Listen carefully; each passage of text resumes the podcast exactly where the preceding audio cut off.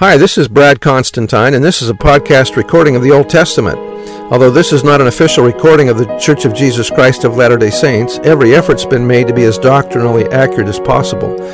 I'll be using for the text the Joseph Smith translation of the Old Testament, along with many commentaries from general authorities of the Church, B Y U professors, Bible scholars, and others. This format will be very detailed, and so if you want a deep analysis of the Old Testament, you come to the right place. Thanks for your attendance. Hi, welcome back. This will be for Isaiah chapter sixty-five. Verses one to seven is the iniquity of Israel.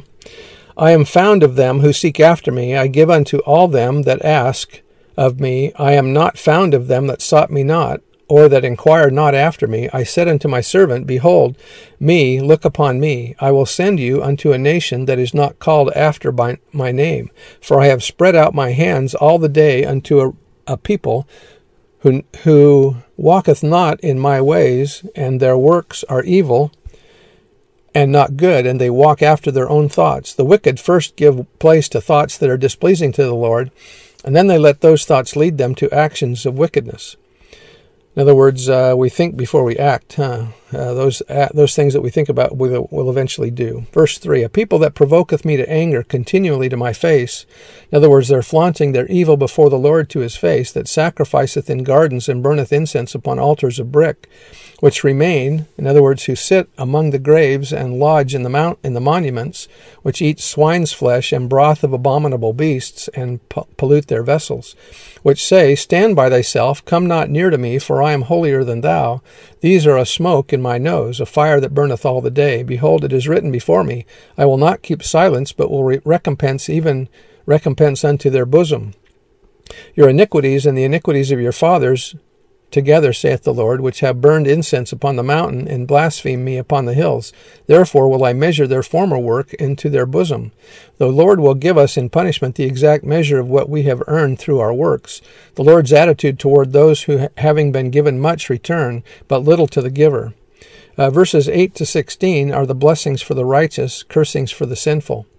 Thus saith the Lord, as the new wine or grape juice is found in the cluster, and one saith, Destroy it not, for a blessing is in it, so will I do for my servants' sakes, that I will not destroy them all.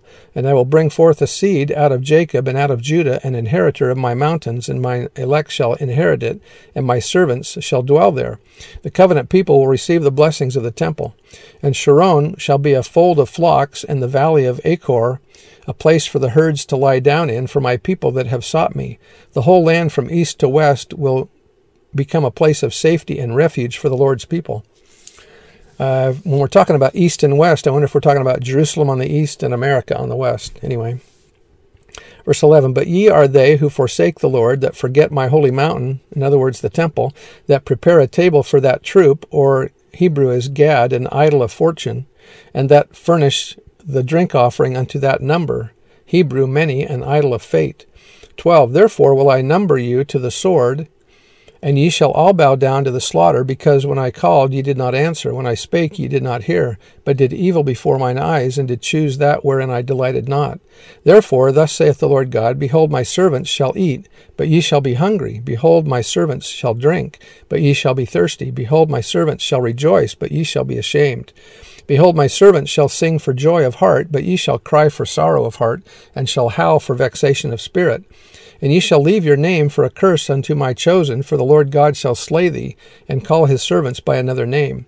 Because of the wickedness of the covenant people, the Lord will no longer call the righteous by the name of Israel, but will call them by another name. The new name might be Christian rather than Israelite, or in our dispensation, the name could be the Church of Jesus Christ of Latter-day Saints. To that name, as Israel increases in holiness and harmony, will be added another name, Zion. Verse sixteen, that he who blessed himself, who blesseth himself, or no, invokes blessings in his own behalf, in the earth shall bless himself in the God of truth, and he that sweareth in the earth shall swear by the God of truth, or make covenants through the power of God, because the former troubles are forgotten, and because they are hid from mine eyes. In the latter days, Israel would be cleansed and restored, or blesseth and sweareth mean kneeling and maketh covenant, making covenants with the Lord as at altars in the temple. Israel's repentance results in the Lord's blessings being restored and her sins forgotten. As the Lord states in Doctrine and Covenants, Behold, he that he who has repented of his sins, the same is forgiven, and I, the Lord, remember them no more.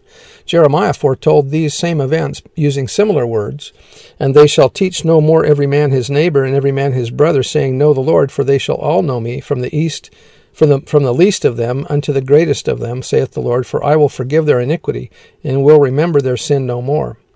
Verses seventeen to twenty-five, the millennial earth. For behold, I create new heavens and a new earth, and the former shall not be remembered, nor come into mind.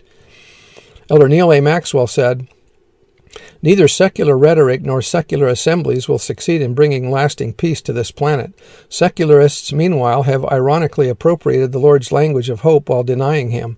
There will be no millennium without the Master, notwithstanding my weakness. Oh, sorry, that was the name of the book, Notwithstanding My Weakness. There will be no millennium without the Master. The prophet Joseph Smith said, The world has had a fair trial for six thousand years. The Lord will try the seven thousand himself. Satan will be bound and the works of darkness destroyed. Righteousness will be put to the lion and judgment to the plummet. And he that hears the Lord will alone be exalted in that day. The context of this chapter tells us that this renewal refers not to the celestialized earth, but to the millennial condition referred to in the tenth article of faith. The earth will be renewed and receive its paradisiacal glory. The changes in the earth will be so significant and, and remarkable that they will essentially remove all thought of the premillennial world. This statement refers both to the earth itself, which will be the, be transformed into a paradisiacal state, and to mortal conditions of the earth. And that was understanding Isaiah. So that's going to, the earth will change to a terrestrial earth as opposed to what it is currently, the telestial earth. Verse eighteen, But be ye glad and rejoice forever in that which I create. For behold, I create Jerusalem a rejoicing, and her people a joy. And I will rejoice in Jerusalem and joy in my people, and the voice of weeping shall no more be heard in her, nor the voice of crying. The Lord and the people rejoice together over the newness of ho- and holiness of Jerusalem. In those days there shall be no more thence an infant of days, nor an old man that hath not filled his days. For the child shall not die, but shall live to be an hundred years old. But the sinner living to be a hundred years old shall be accursed. Changes from mortality to immortality shall be changed in the twinkling of an eye. There will be still agency, and some will choose not to follow the gospel, rather than have a period of time in the spirit world to meet the demands of justice for his sins. He will live to be a hundred, and then will be resurrected. That would be a curse if a person needed more time to prepare himself for the judgment of God. Because of agency, there will be some few who will live a, th- a telestial law, who will die and be buried to await the resurrection following the millennium. So because of agency, there will still be wicked people during the millennium, but they will be few. At least that's what I think. Verse twenty-one, And they shall build houses and inhabit them, and they shall plant vineyards and eat the fruit of them. They shall not build and another inhabit, they shall not plant and another eat. For as the days of a tree are the days of my people, and mine elect shall long enjoy the work of their hands. So after they're a hundred years old, then they twinkle from being a terrestrial person to being celestial. Or terrestrial, because they, during the millennium, terrestrial people can also be resurrected, and they will stay terrestrial beings. They shall not labor in vain, nor bring forth for trouble, for they are the seed of the blessed of the Lord, and their offspring with them. And it shall come to pass, before they call, I will answer, and while they are yet speaking, I will hear. The wolf and the lamb shall feed together, and the lion shall eat straw like the bullock. All animals shall become vegetarians, and dust shall be the serpent's meat. They shall not hurt nor destroy in all my holy mountain. The whole earth will be a temple, saith the Lord. The earth will be as a temple where the Lord dwells in glorious holiness with his people. This new creation will be a reversal of the normal course of mortality. The Lord describes in Isaiah the, the, the conditions during the millennium: joy, end, end to infant mortality, building, planting, and eating, enjoyment of the labor of one's hands, and peace on earth, symbolized by the coexistence of the wolf and the lamb. Elder McConkie said, Great and marvelous though the changes will be incident to life during the millennial era, yet mortality as such will continue. Children will be born, grow up, marry, advance to old age, and pass through the equivalent of death. Crops will be planted, harvested, and eaten. Industries will be expanded, cities built, and education fostered. Men will continue to care for their own needs, handle their own affairs, and enjoy the full endowment of free agency, speaking a pure language, dwelling in peace, living without disease, and progressing as the Holy Spirit will guide. The advancement and perfection of society during the millennium will exceed anything men have supposed or expected. We are expected to read the signs of the times and know thereby the approximate time of our Lord's return, and to be in constant readiness therefore. The doctrinal foundation of the scattering of Israel, the Abrahamic covenant, Abraham was promised that he would have a posterity and that his posterity would be given a land where they could worship God the way he intended. Further, his posterity was promised that they would have the right to receive the gospel and that they would become a, a blessing to all nations of the earth. Anyway, that's the end of the chapter, and uh, we'll see you next time. Bye.